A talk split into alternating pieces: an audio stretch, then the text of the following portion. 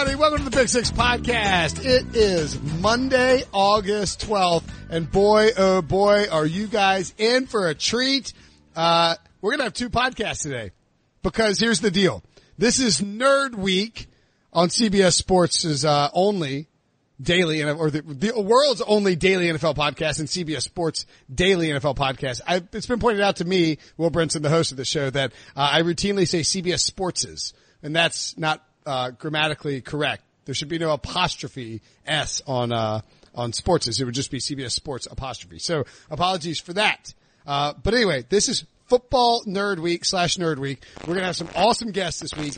Um, on the other podcast that was released today is 40 minutes of football goodness with our boy Andy Benoit. Ryan Wilson and I talked to him and broke down a bunch of stuff, but, um, we needed a second podcast because Antonio Brown is crazy. And frankly, all the stuff that happened on Friday and over the weekend, it requires a second podcast. So we're doing this Antonio Brown is bat bleep insane podcast right now. Uh, but you should go check out the Andy Benoit podcast as well because it is full of football nerdiness. Um, coming up the rest of the week, we're going to have Aaron Schatz of Football Outsiders, Warren Sharp of Sharp Football Analysis and Sharp Football Stats and just generally being, you know, Warren Sharp. Josh Hermsmeyer of uh, 538 is going to join the program. Um, why are you giving me double birds, Ryan? Are you, are you drinking? What's happening here? Preach is doing sad emojis. This is a super friend show, by the way. There's a, this is like a, like the conk, conk, sound the conk at 5 p.m. You never heard of sounding the conk, Sean? No, it just sounded like you were saying something else for a second. I thought he, I thought he had a stroke. Okay, Ryan, your audio is terrible. Ryan's drunk and has terrible audio somehow. The audio file here, no, sound the conk. It's from Lord of the Flies. I'm aware. I read that in high school. Yes, everybody did. um, and, uh, who else is going to be on the podcast this week? Oh, uh, Sam Monson of Pro Football Focus. So we got a film nerd and four analytical football nerds. It's going to be awesome. We're going to take a deep dive. And then in the two weeks leading up to the season, we're going to have a fantasy week and we are going to have a gambling week and we're excited Is about that where like I tell you my greatest fantasy? Yeah, exactly. So, um, Oh, that's gonna be exciting. Might be inappropriate for uh the podcast, Can we get a but sneak I'm preview? yeah, so here's the deal. Go onto iTunes or Apple Podcasts and leave a five star review and predict what you think Breech's biggest fantasy is. And spoiler, it's Andy Dalton winning a Super Bowl as like his dad is called from the stands to kick the game winning field goal, right? Is that, is that fair? But also me wearing an Andy Dalton wig while this happens. Weird. Whose audio is screwing up? Is it Ryan's? Definitely Ryan's. I don't think so. I mean, I've used this USB mic before. There we go. Are you just cutting it I out with don't random think so. I don't think so. Ryan, you sound like a 1980s robot. All right. Anyway, so we're going to dive into this. Well, I'll There were mention, robots in the 1980s. I'll mention the rest of the stuff on the, uh, Did the- you ever see Rocky Four? Jesus, Sean. so Half the movie's about a robot. Ryan, I'm going to go to you first. Again, this is the Antonio Brown podcast. There's another podcast. Download them I thought we were both. talking about kickers, Brinson. That was the only reason I showed up. No, you know you love and like, all right, all right, Breech. I'm actually going to go to you first, not Ryan, because Ryan's just soaking in the Schadenfreude of Antonio Brown already ruining the Raiders season before it even begins. Ryan, if you don't put that goddamn microphone down, I'm going to lose my mind. I was about to make a gif of him doing this. as- Oh, sorry. I thought it was muted. Oh my god. Someone get like this kid off, adjusting his mic, someone get this kid off the damn escalator. I was trying, I was trying to fix the mic. I was trying Ryan, to figure out what's Ryan, going on. Ryan, Ryan. I'm not kidding. You have to stop shouting at that microphone. Uh, Breech. We've been doing this. How long have you been covering the NFL? Eight years? Seven, Yeah, seven. 2013. Right, exactly. So you've been doing this for six, seven years. On a scale of one to ten, where does this Antonio Brown stuff fall for you, Breech, in terms of bat smell crazy? This is a seven billion. So like Okay, all right, all right. before that, I was already thinking this was ranked number one when we were just talking about him cryogenically freezing his feet. Uh, and that to me was crazy because how could that ever happen? Who doesn't wear the proper footwear in a cryotherapy chamber? That's literally the only thing you wear when you go in there. How could you forget? It's just mind boggling. And then threatening to retire because you can't wear the helmet you want. That's like Sean refusing to do this podcast because he doesn't have the earphones he wants or just something that is so unimportant that makes no sense. You can play with any helmet you want. And so when I look at every crazy thing that's happened in NFL history, you know, you think about things that Terrell Owens did, you think about things that Randy Moss did. Those things don't even compare to this. This thing is in a league of its own. And, and so this is maybe even seven billion is not doing it justice. It might be higher than that. I I honestly was thinking about the Terrell Owens thing because I mean, like, I mean, I wouldn't. I, I don't think any of us were writing about the NFL when T.O. did the sit-ups in his driveway situation. I guess that would. I mean, I, I think I was in college when that happened, right? Because it was with the Eagles. Um, it was probably 2005. Is that right? 2004, 2005, thereabouts. Um, and like that was bananas. T.O.'s melting down, just ripping sit up shirtless in his driveway as reporters are sitting there like, Drew Rosenhaus is trying to control it. That was, and, and, you know, take all the criminal stuff out of it. Like, you know, you don't want to, you know I mean? Like, you don't want to blend that with this sort of diva wide receiver, but like the Ocho Cinco celebrations, my man, Ocho Cinco, fr- friend of the program, did a live show with Ocho Cinco for a couple years. Um, he, like, that stuff that he did on the field, doesn't like did with his team doesn't compare to this Antonio Brown stuff. Uh, Ryan, do you already feel vindicated that your team is soaking a $25 million cap hit up, uh, and only acquired a third round pick in exchange, uh, for Antonio Brown, given the things that have happened? How do I sound if I'm this far from the microphone? Great. Really? Don't okay. move. Don't move an inch. All right. I'm gonna I'm gonna stay completely still.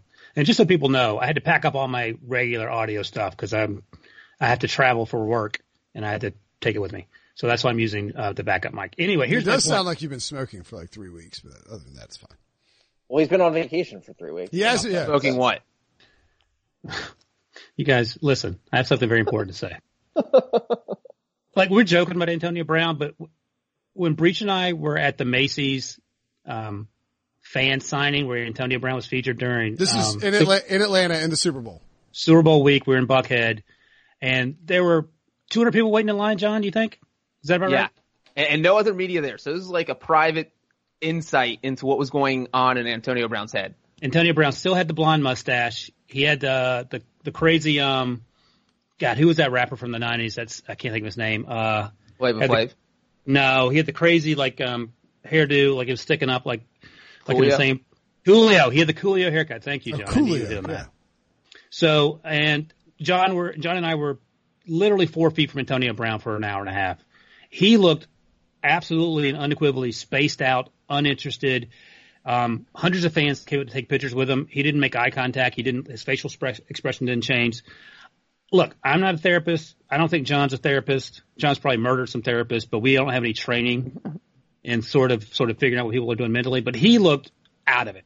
And then after he got traded, I, we were sort of joking that he pulled the Keyser Söze, and once he got off the plane in Oakland, he just went from limping to walking straight. Maybe something's going on. So, I mean, the Steelers generally have a, a good track record when it comes to getting out of wide receivers a year early instead of a year late. But in the last two years, the Steelers traded Martavis Brown to Oakland for a third round pick. He's now out of the league. I think he, he had fewer than 20 receptions last year. And then another third round pick for Antonio Brown, who by all accounts, the highlight of his career in Oakland so far has been not falling out of the hot air balloon when he arrived on the first day of camp. All right, so let's let's uh let's walk through the timeline here because you know the the trade happened this offseason. He was hey, traded- one thing quickly, Brinson. Yeah. Uh, John, would you agree with, uh, what, what, was, what were you thinking when you saw him at Macy's back in January? But I mean, I was shocked because it was just like we went there because we wanted to see if he was putting on an act, if he is just being, i- i- he lost it? He's just totally loopy. What is going on? And just sitting there and watching him and observing him for 90 minutes, like, in what should be an element he should enjoy because, hey, you're being crazy and you still have 200 Steelers fans show up to get your autograph who want to take a picture with you. And he was just totally indifferent, looked out of it, looked disinterested.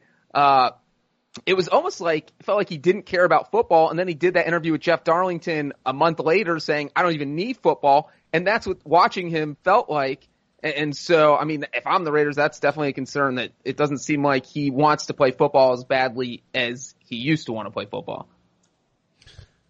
when we look at this timeline, I mean, he got traded, and I mean, I even thought, and I, I know I noticed a, a line in uh, Pro Football Talks uh, recap of something that happened where Mike Florio pointed out that Gruden, he basically insinuated that Gruden had like squashed most of the editorial stuff from that first episode of Hard Knocks because the, the, teams can do that. The teams control what ends up going out there. And it's possible that Gruden was like, do not show this crazy stuff because this team, the, the Raiders have to be freaking the F out right now. They traded for him. They gave him a huge contract.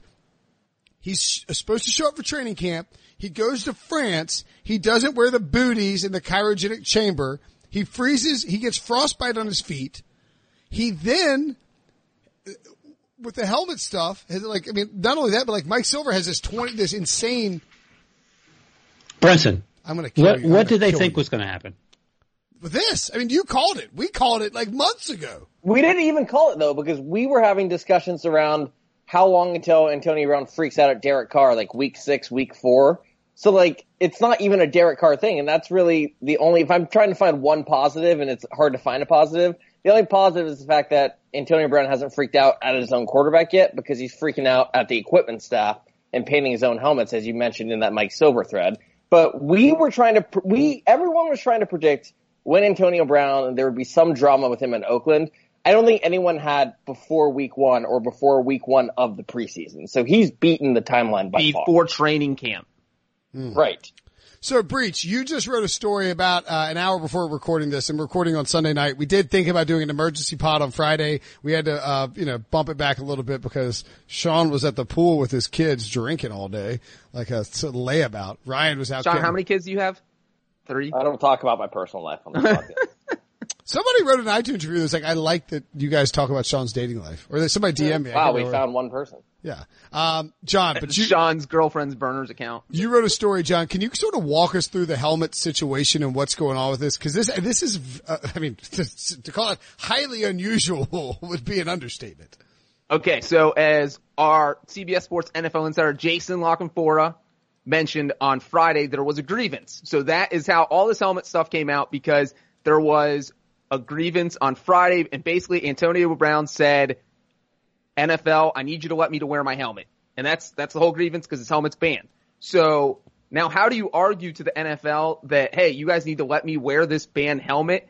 Well, apparently Antonio Brown is just coming up with absurd arguments. I don't know if his legal team, if his agent, who came up with this, but one of his arguments just absolutely makes no sense. So he said that if the NFL makes him wear a new helmet, he is going to hold the NFL liable if he gets a concussion in this new helmet, which is so absurd because literally the only reason these new helmets exist is because they're better at preventing concussions than the older helmets like the one Antonio Brown wants to wear. Antonio Brown is trying to wear a helmet that is 12 years old. it was it was discontinued in 2011. So this model has not been produced since 2011 because Schutt is that how you pronounce the company?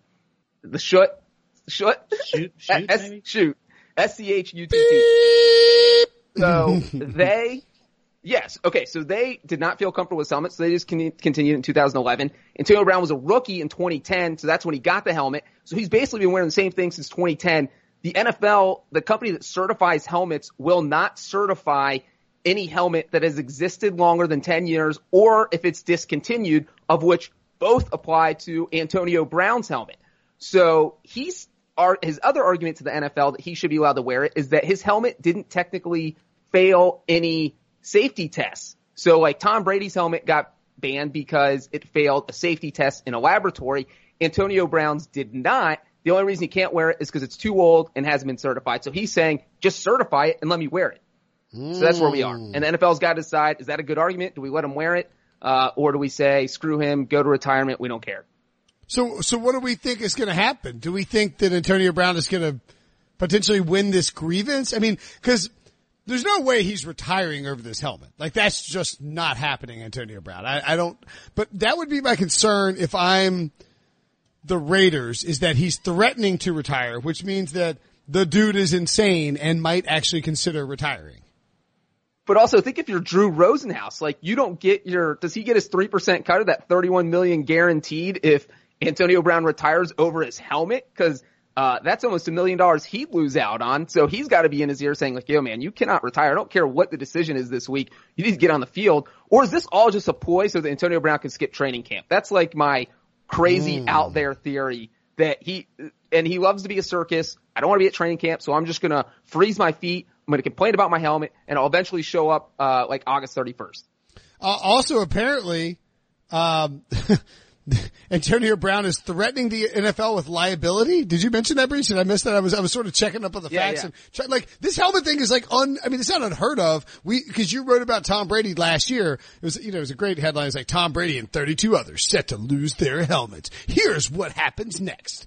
Um, but you know, they're changing the, the helmet qualifications and it, it just doesn't feel like he's going to win this. I, I, I just don't feel, like he's going to win this. A source told Daniel Kaplan of uh, the Athletic, I think it'll be interesting. if The NFL forces Antonio to wear a different helmet, and and he does play, and is he doesn't retire as some people have reported he will do, which he's not. And then he suffers a really severe injury. I hate to be the NFL because now you forced him into wearing a different type of helmet, and I think at that point. The, the liability, liability will be dramatic. I don't think liability can actually be dramatic, Ryan. Um, but Antonio Brown sure can. I don't know why the Raiders are surprised. I, I just don't understand the problem. How's the audio? It's good now. Okay. But I mean, JLC wrote about this last. When did he ask for a trade? Uh, January or was it during the season? I can't even remember. Uh, it was Yeah, like around November, November. I think. Yeah, so don't forget, week 17, he went missing because he get mad at Ben Roethlisberger. But back last year in training camp, he missing. It wasn't because of a calf injury. It was because the Steelers wouldn't allow him to have his personal trainer and social media person on the sidelines with him to act out at Latrobe during training camp. Um, we saw, I don't know why Jon Gruden let this be shown, but we saw last week on Hard Knocks that he had his kids on the sidelines at practice, sort of just hanging out while no one else is allowed to do that. So the Raiders knew what they were getting. The only thing is, and Sean pointed this, is that it happened so quickly. I had, I think I personally, I had like, um, Halloween, October 31st. I thought it would be a wrap, but clearly I was way, way off. Um, worth noting here, uh, Mike Florio wrote about the five day letter. Did you guys see this? Where, um, basically here's what happens is Brown, uh, this is what Florio wrote. Uh, Brown, if he's not with the team, refuses to return, could be put on the active slash left squad list. By rule, the team's leverage for getting him ret- to return would be sending a so-called five day ladder, five day letter. If he doesn't return within five days, the team could then shift Brown to the reserved left squad list, which would shut him down for the season and shut off any obligation to pay him.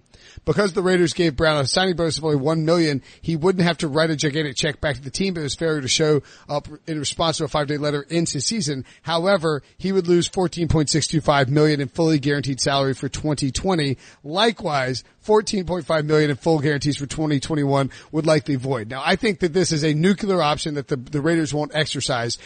Look, you date crazy, you might get like you might get crazy. Crazy might flip on you. That's how that works, right? Uh, in, the words of uh, uh, uh, of uh, of George Bluth Senior, never promise crazy a baby. Um, that's sort of what the Raiders did. But here's the problem: they're stuck with this guy for two years. He's not going anywhere. You can't get rid of him. His contract if he was cut today, I mean, without the five day letter stuff, he's going to be a $30 million dead cap hit on the Raiders while being a $25 million dead cap hit on the Steelers. They're not cutting him. They got to try and ride this out. If they cut him next off season, uh, let's see, I think, I guess if they did a post June 1 cut, um, they could, uh, no, post June 1 cut, he would still be $14.833 million in dead cap space in 2020. Um, and then, uh, just 33,000 in dead cap space in, in 2021. But the bottom line is Antonio Brown is on the Raiders for the next two years, Sean, and he's, and he's still an insane person. Would you take the over or under of 1,000 yards right now for Antonio Brown if you had to pick? Receiving guys yards. Ryan's Ryan's gonna get mad at me for saying this. I'm still taking the over. Um, I'm not mad at you. I ain't mad.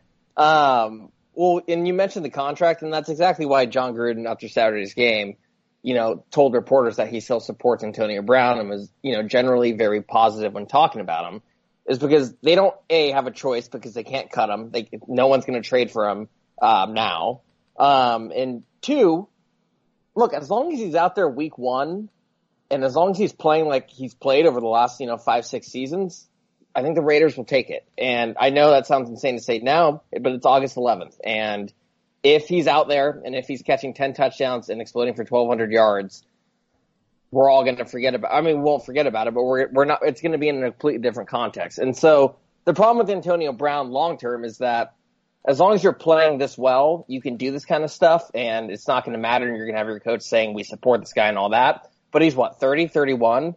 So if he's doing this two years from now, that's just how you get cut. And that's how you go unsigned at the age of 33 because suddenly you're a 600 yard, six touchdown guy and you have all these issues. Exactly. And, you know, this obviously exceeds anything that Dez Bryant um, has pulled with the Cowboys, did pull with the Cowboys. So I think in the short term, the thing that concerns me the most is probably the feet. Like as long as he's available to play in week one, like it's a frostbitten feat that for me it's like. Well, no, I was gonna, that was my next that was my next question. Sure he's going to be ready week one, and like no. if he's not available week one, then suddenly this turns into an actual I think football problem. If he's out there week one and he plays 16 games and he does what he normally does, I think it's not an issue. That said, I do think this is the kind of thing that potentially could sidetrack him in terms of Hall of Fame stuff because if he can't be productive in his later years because nobody wants to take him on and let him just be that solid 600, 800 yard guy because of the off the field concerns, then he could be the kind of guy who's cut within two years and can't find someone to take him on. I mean, this and is one, one thing real quick, Brinson, because you mentioned the five day letter. Uh, the crazy thing, the thing that would absolutely send this nuclear is if Antonio Brown is still kind of, his feet aren't completely healed by say September 1st. It puts the Raiders in a position where they're like, you know what? There is one way out and we can put them on the non-football injury list, the NFI list, NFI, NFI list. And if you do that, you don't necessarily have to pay them. It becomes your choice how much you pay the player. It can be zero. It can be all their money. And imagine if the Raiders put him on that list did not pay him any money, and then they would get that money back in their salary cap. Ryan, how bad would Antonio Brown explode if the Raiders told him he wasn't getting paid this year? It, it, would be it would be a disaster, and I think you guys are actually being unfair to Dez Bryant because he did nothing close to what Antonio Brown has done. Just wore baggy pants he, in the mall. I mean, that's all he did. And he came. No, I only mentioned him because he erupted on the sidelines a lot, and the Cowboys just kind of tired yeah. of it because his production wasn't worth it. Yeah, I mean, you could actually argue that AB's production has certainly been worth the headache. Mike Tomlin basically admitted as much in that last press conference after the um or before the the Bengals game in Week 17. Yeah, no, if he, they did that to him, it, I don't know what would happen. It would not be good.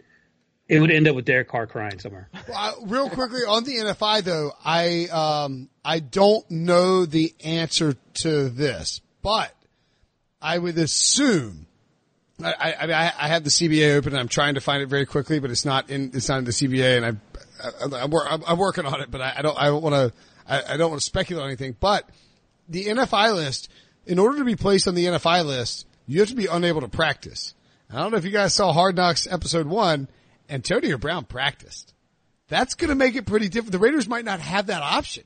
They might not he be able for 30 minutes. It doesn't matter. If you go out there and practice, that means you're not injured. That means that any injury you suffer would be football related technically. I, I, maybe they can skirt that. I don't know. But I'm saying like, if that option is off the table, he might just be hanging out with these frostbitten feet all season long, like waiting to get, and there's no way Antonio Brown's playing until he's healthy. But also, saw, we don't know what the situation was behind that practice because he could have told the doctors in, in Oakland at first. He could have been like, guys, I just have blisters. I can play.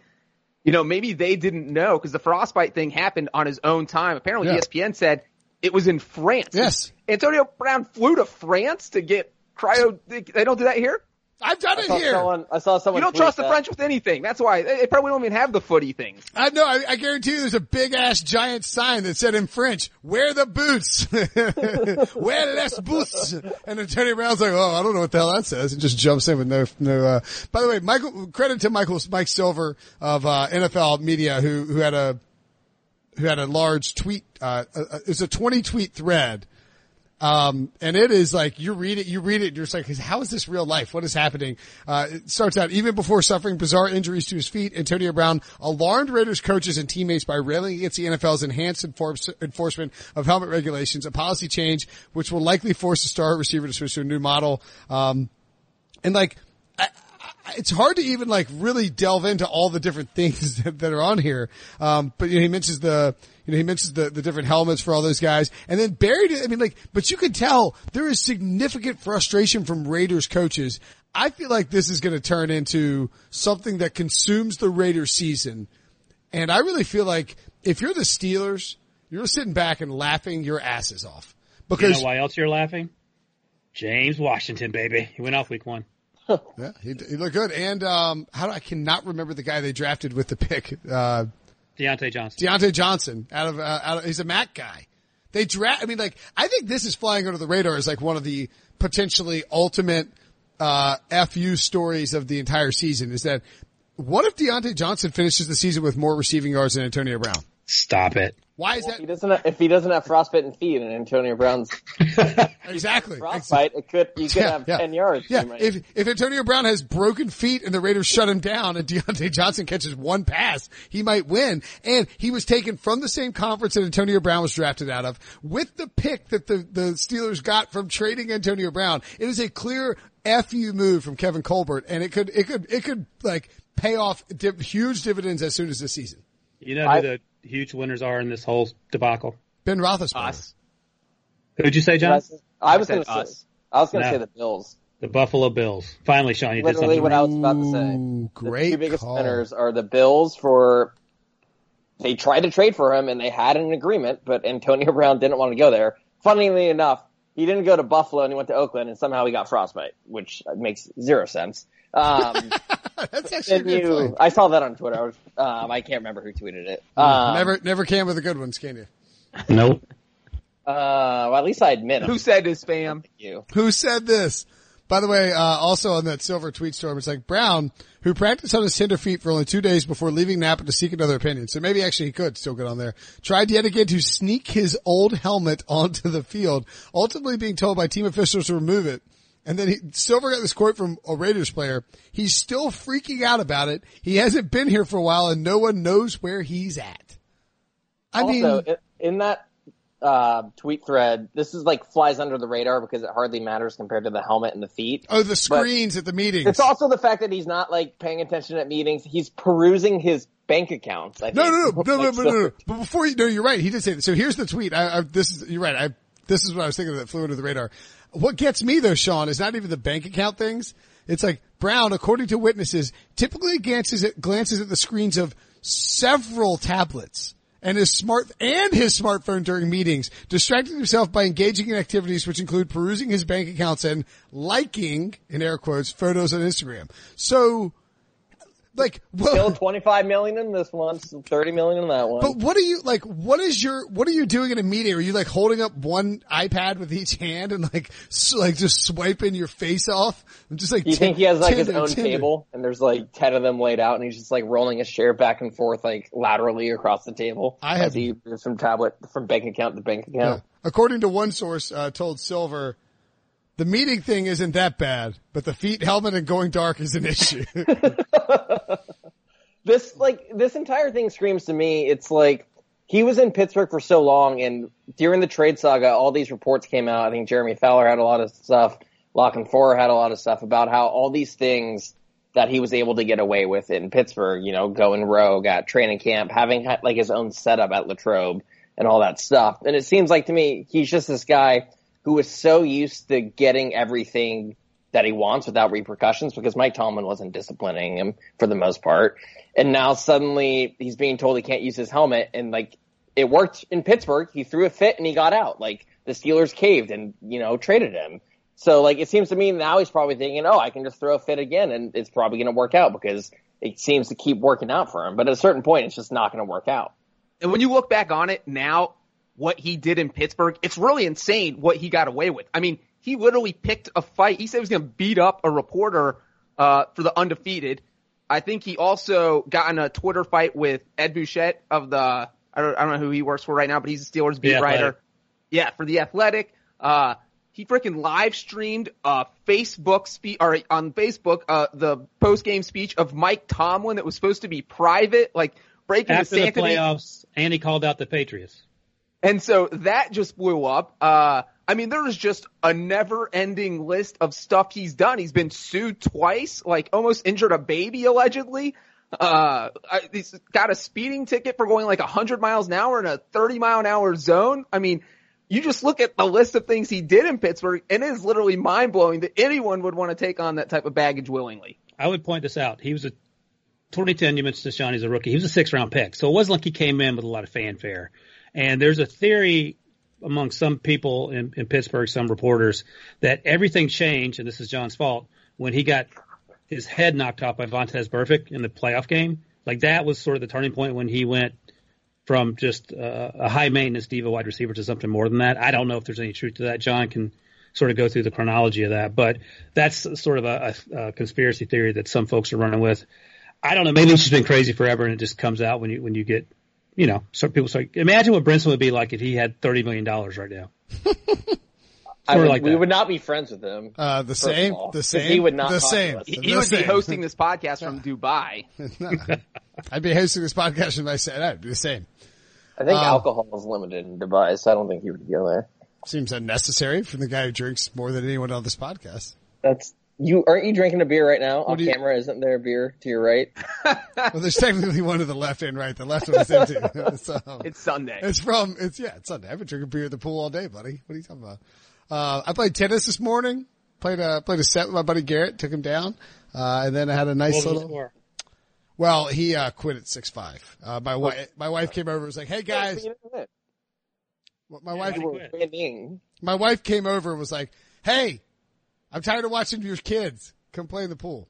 It's like three fifteen, so you know. Um, play every never win, win. play every Wednesday. I won, please. I won. Um, so enjoy, yeah, enjoyed a nice tennis beer. I exercise. I can drink beer. Um, okay, so anything else we need to cover on the uh, Antonio Brown saga? We think we're, we're in the words in the immortal words of Adam Gase. Are we done here? Let's do a hypothetical. Okay, The NFL, let's say the NFL rules against Antonio Brown says, sorry dude, you can't wear your dumb helmet. It's 12 years old. It's not protecting your head. What happens next? How does he react? Let's go around the horn. It, it'll be bad, and and it'll be a nightmare for the Raiders and Jon Gruden and David Carr, and he will go well under a thousand receiving yards. I think nothing, nothing actually happens. He, as soon as his feet are ready, he comes back and he comes back and plays, and he plays with the helmet that they let him play with. I don't know how long the feet is going to take though. That that still concerns me. Oh, so I, Anytime someone has frostbitten feet, I just I don't know.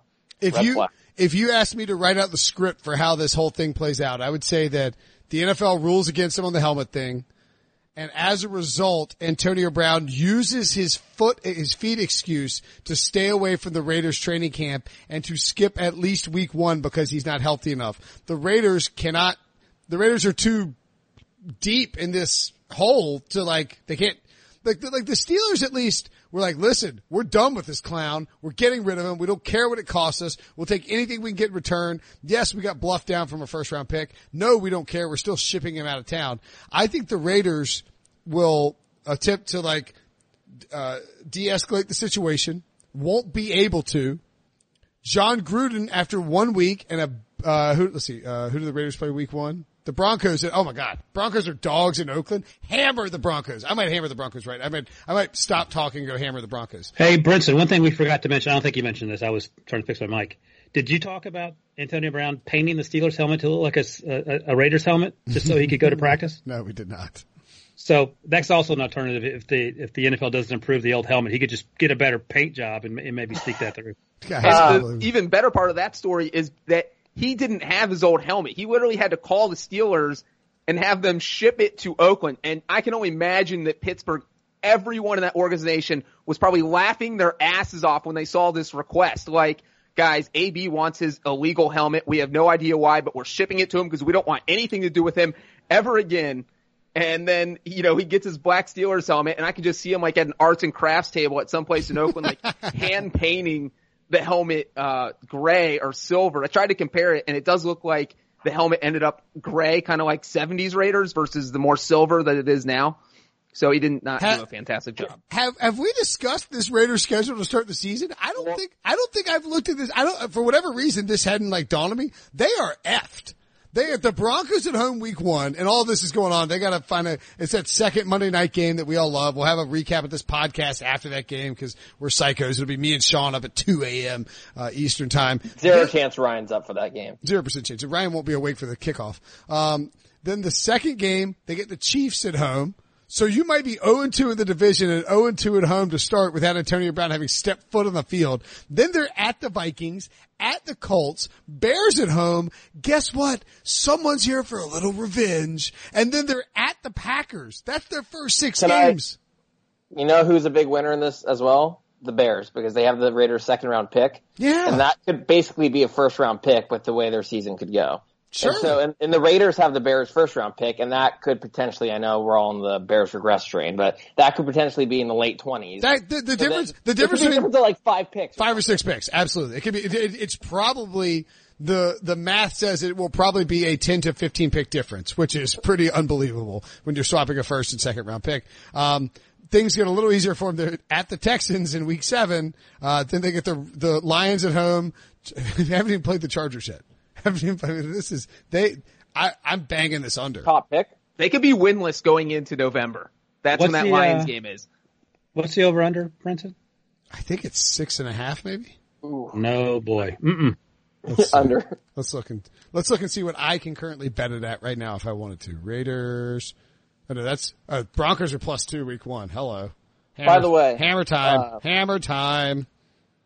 Did you guys see? I know we're not talking about the preseason, but Derek Carr's interview on the sideline during the Raiders game. There's a clip going around. I actually think Warren Sharp tweeted it. I saw it live, and I was just like, "Did he say that?" And then I saw the hmm. tweet later. I was like, "He actually did say that." It was like it wasn't even a leading question. They just asked Derek Carr about like pre-snap stuff. Just it by the, by the way, leading. uh, just really quickly, the Raiders over under six and a half. The under is minus two hundred. Just gotta bet. you have to bet. God. You have to bet two hundred dollars to win a hundred. So if you bet two hundred, you would collect three hundred. Anyway, the How much would you win if you bet all 30 million of Antonio Brown's guaranteed money? um, you would win fifteen million back, I believe, right? That's a good. That's that's where he should put his money. I was going to say Antonio Brown should make That sure would be that would be the, the best thing to happen after his helmet thing gets revoked. He just puts all his money on the under.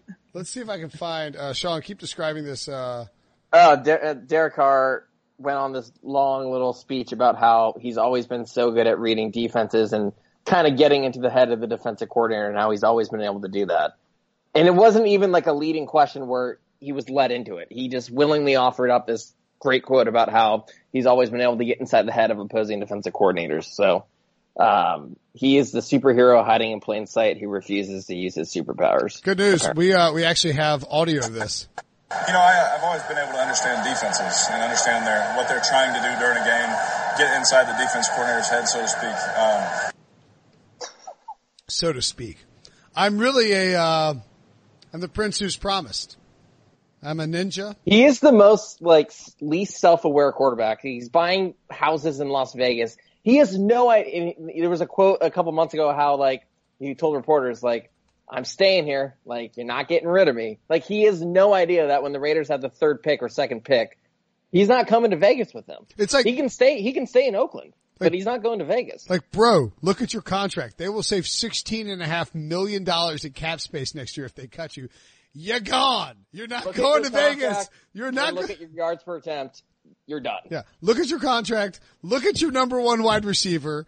Look at your yards per attempt drop off. Look at the MVP love for you. Look at the list of people you blocked on Twitter. You made some big mistakes. know and the then, best part? and then look at the first round draft pick for the Raiders. It's going to be like a top five. In 2020, uh, Derek Carr is going to be Sean's quarterback in Chicago. Nah, it's too early, unfortunately, for you. One thing I will say, If he wins MVPs, you know what I mean. They're not going to run him out of town. With all of this going on is that has Hard Knocks ever been more of a must-watch show? I mean, Well- this second episode either tells us whether we need to keep watching or not. Because like if they don't cover it, the Raiders censor all this, and and none of it comes out, then it's like, well, I'm done with Hard Knocks. I'm not watching it. But if we get the behind the scenes of this circus, my God, this beca- they should win all the Emmys. Uh, this, I mean, there is a lot of potential to be the greatest episode in the history of Hard Knocks on Tuesday night. By the way, We're gonna learn. We're gonna learn a lot about Hard Knocks because, to your point, if they don't show this, why do you even watch the show anymore? Because I mean, you can watch it to hear Gruden talk about nightmares and dreams and all that stuff, which is you know entertaining, fine. But if they ignore this or they gloss over it, I, what is the point? They- They've just been handed the the best gift, and I feel like they're gonna ignore it. I really do feel like they're. well, I, they're not going to ignore it. The Raiders and Gruden are going to potentially squash it. Ironic considering Gruden. There's going to be one conversation of Gruden talking about it to like one coach behind the scenes, and that's it. the Or Steelers. they'll show the clip of Gruden being interviewed after the game Saturday when he, that was the first time he confirmed that the frostbite existed. He was like, yeah, it was an accident and that's it. And then they'll cut away and they'll be like, and that was it. Hey, There's nothing else to see here, guys. fun fact, just looking at my local, uh, guess if you, Sean, I'll let you guess. This isn't a fact. This is a question. Is this a Sean fun fact or like yeah, a I was going to fun say, at least mine are facts. At least I present them as a fact, not a question. but they're not fun. No, Whereas it's- it's- Brinson's it's- are it's- fun, but they're not facts. Well, let's see. Let's see. No, it's a fact. I'm asking you a question to see if you can guess the correct answer to the fact that will be fun. You want me to guess your fun fact? That I do. So the Oakland Raiders are six and a half, or the win total is six and a half. The over is plus 140, meaning if you bet $100, you get 140 back. The under is minus 200. What, Sean, other NFL team has the exact same odds as the Oakland Raiders? All right, Ryan, you know what the answer is. Go ahead. It's Derek Carr and the Chicago Bears. I was No, the, the Bears is really jacked. It's not It's the the Bears. Bengals. Bing, bing, The bing, Bills. bing, bing, bing, bing, bing, bing, It is the bing. It's Bengals? the Bengals. I, I, I thought he was insinuating too that it was the Bears, and I was like thinking about those numbers. I was like, those numbers don't make any I sense. thought you would with be smart enough to know that you swoop in and bang Breech with the Bengals combo, but I guess not. Yeah, I specifically I was covering the games on Saturday, and I specifically went back and rewound Game Pass and made a a GIF of Andy Dalton's terrible throw, Jesus. just because I knew Breech would probably see it on Twitter, and it didn't. Breech did not let me down. Breech did see it on Twitter. Came back, came back with me with Andy Dalton's stat line too. Um, all right, this is the Antonio Brown. Anything else we want to add? Breech, great call on the hypothetical. It spun off like 17 different tangents. Uh, I feel crazier than Antonio Brown on a bunch of, like, I mean, what would, okay, all right. I What, want- okay. Uh, no, no, I'll ask one, then you go next. Um, hour and a half Antonio Brown podcast. Who cares? Um, what would be like the next thing that could potentially happen that would take this over the top? Cause I would say it would be like Antonio Brown is running like, uh, it's like secretly operating like a like a like a like a psychedelic mushroom, uh, like like he secretly deals psychedelic mushrooms like inside NFL locker rooms. Like that would be like if that came out, it'd be like okay, okay, this helmet thing is kind of small beans again. Uh, certainly the frostbitten feet, not a big deal. I'm trying to think of like what what could elevate this to the next level. Uh, Antonio Brown sticks his feet in lava because he thinks that's how you fix frostbite feet. And now they're ash burnt, and he can no longer play football. Yeah, that. I think the, the psychedelic thing would make would explain everything else that preceded it. I think the lava thing would be like. that- Actually, that yeah, you're be- right. You're right. Yeah. yeah. If you found out like Antonio Brown was like harvesting psychedelic mushrooms in his, his backyard, you'd be like, well, actually, all of this kind of makes sense now. Um, Sean, what was your question? What round do you take him in a fantasy draft? Wow, great question. Um, actually, I'm going to preface that because I had an, uh, a podcast listener named Patrick Callenbach who emailed, and I'm curious what you guys think about this. It's, a, it's I'll try to set it up. It's a 10 team league where you can keep up to five players. If you keep the players, you lose your first five picks, right? If you only keep four, you get to pick at some point early on, but you know, you have no idea who you're going to get. He has Julio Jones, T.Y. Hilton, Nick Chubb, Marlon Mack, easy for first four guys to pick. His fifth option comes down to Andrew Luck or Antonio Brown or throw it back. So it's like, I, I said I would almost throw it back because I think you can get Brown. Even if you have like the fifth or sixth pick, who knows what's going to happen? It depends on when the draft is and the deadline for this. But would you throw it back or would you roll the dice that Brown can be active this year, Sean?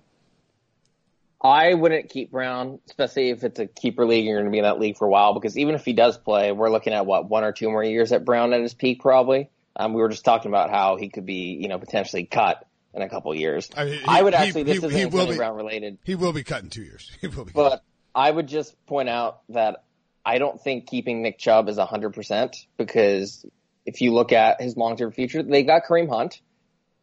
I don't, I, I think Nick Chubb's, I mean, maybe I'm the only one thinking this, and I have Nick mm-hmm. Chubb in one league and I'm thinking about if I'm going to keep him or not in a keeper league.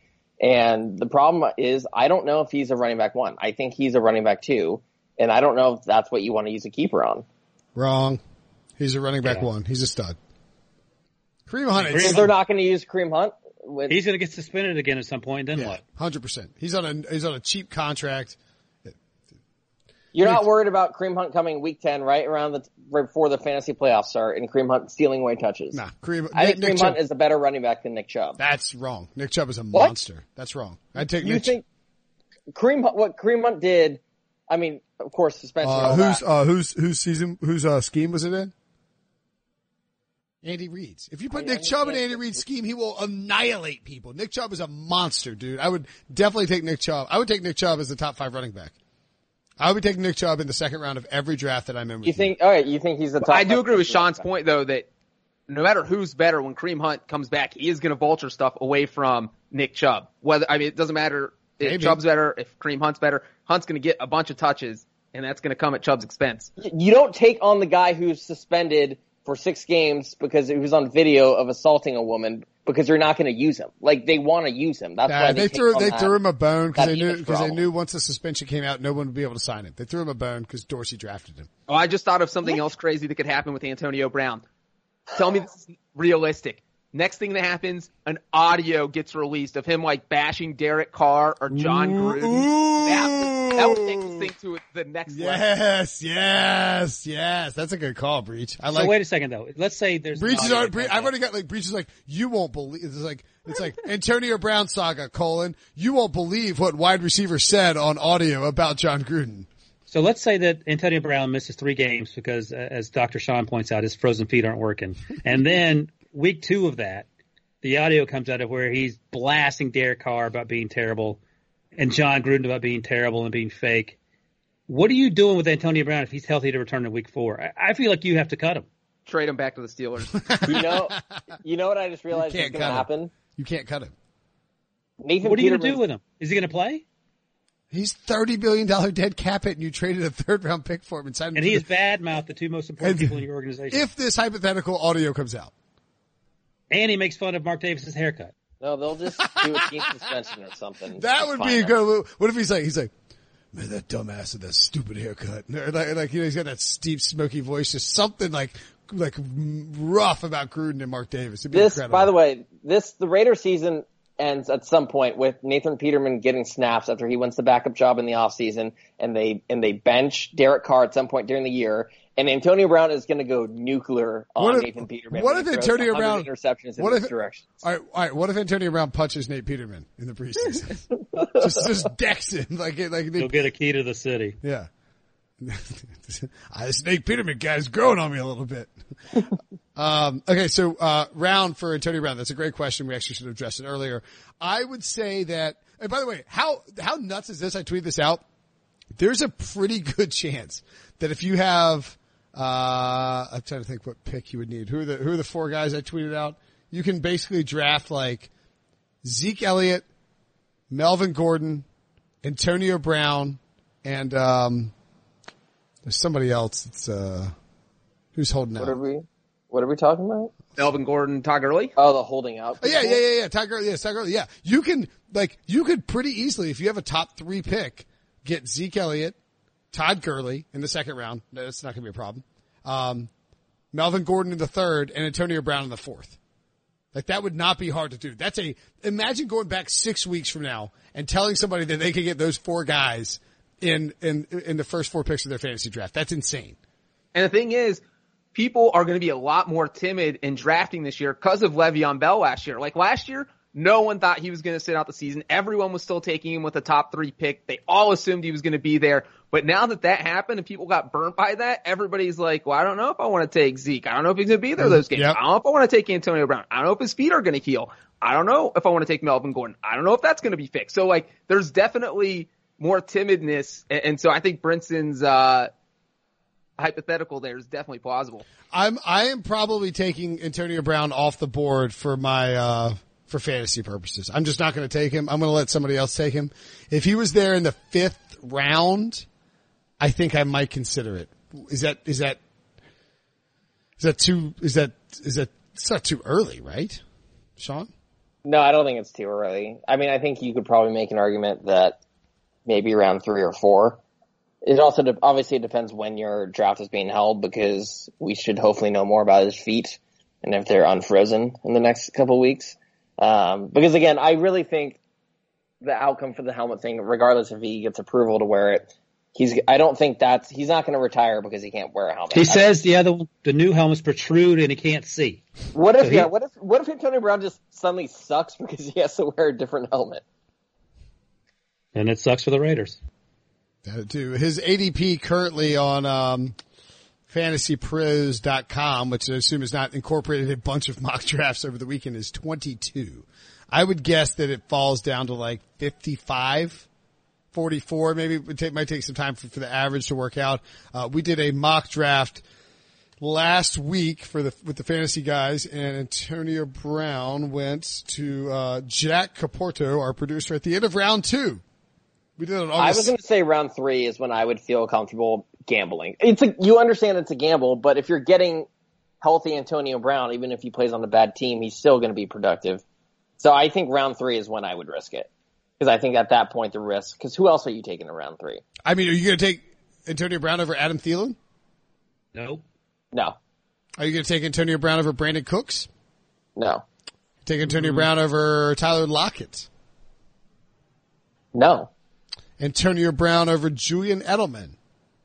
Yes, Okay. Antonio Brown over Chris Godwin?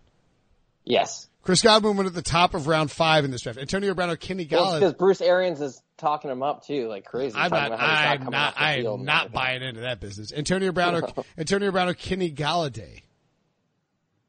Probably I'd- Brown. I'd i take- like Holiday, but I, I- would take Brown. I think Antonio Brown or Cooper Kupp? Brown. What about my favorite uh, wide receiver, Antonio Brown or Robert Woods? Oh, that's a Woods is a slam dunk. I thought you were going to say James Washington. Yeah. Antonio Brown or AJ Green. Ooh, that's a good one too. They both have feet issues. Green went in Yeah, the, but one of them is normal, like feet issues. All right, so here, I would- here's here's the order of the wide receivers that went in this non PPR August 6th draft. I, th- I think I'm allowed to publish this. Uh, this is starting at the top of the um, Melvin. I took Melvin Gordon at the end of round three, and then I took Adam Thielen at the top of round four. Uh, then Brandin Cooks, Stefon Diggs, Robert Woods, Julian Edelman, Tyler Lockett, AJ Green, Chris Godwin, Kenny Golladay. Someone, someone took Edelman before Lockett. Yeah. That's bold. I would I would rather gamble on AJ Green than Antonio Brown. Right, because his issue is a normal thing that you know is going to get just- just healed. hurt, right. once it, once it gets, it's a football injury, and, and he has no helmet grievance. Like maybe he misses two or three weeks or whatever, or maybe it's less than that. You know he's going to come back. Where it's, I mean, we just spent an hour talking about could Antonio Brown retire or what's the next crazy. I don't even know if we mentioned that he might retire. That, that's not. Ha- we all agree that's not happening, right? No, But here's here's how absurd this is. Like the NFL is literally saying your options are to wear the safe helmet or the less safe helmet, and he is saying, okay, I want to wear the less safe helmet. Like just that's it, it breaks down to that, and it's just so absurd when you look at it like that. Tom Brady's not threatening to retire. He has to switch helmets because his helmet's illegal and has been banned. And the funny thing is, he tried to wear a new helmet last year. Brady did. He hated it. So he switched back to his old helmet for the rest of the 2018 season. And now he's wearing the new helmet he hates this year because he's not allowed to wear his old helmet. And we haven't heard a peep from Tom Brady about, uh, his new helmet, which he does not like. Here's here's where I think my Brown turning point for fantasy would be. Um, round. So if you have the third overall pick, you could probably go with like Saquon, McCaffrey, Kamara, Zeke. Right, you get your running back, and then you go back to back wide receivers on the next turn, and then in the fourth round. If Antonio Brown fell to me, which would be the tenth pick of the fourth round, I think I would be willing to take him there. Um, I would, I would, I would be panicking if I had an AJ Green or Antonio Brown conundrum. Uh, at least right now, I would definitely take Lockett over him. Woods, Diggs, Cooks. I mean, I just think that's the inflection point. Golladay would be a tough pick too, because like Golladay, you're getting out of the box, and if he has a breakout season, he's a third year wide receiver. I mean, he could have a monster year. he's already been good to this point. Like he's been a wide receiver too, so it's just a safer. Even his his Yeah, I mean, he had he had he had a thousand sixty eight yards and seventy catches and five touchdowns. I mean, that's a. If Antonio Brown plays 16 games and is Antonio Brown, he will have much better numbers. All right, that's it. It's the Antonio Brown is Bat Smell Crazy podcast. It's been fun, boys. We'll uh, make sure to check out the other podcast, and we got another podcast coming tomorrow with Aaron Schatz of uh, Football Outsiders. Thanks as always to everyone for listening, and uh, thanks to Breech for being just as crazy as Antonio Brown.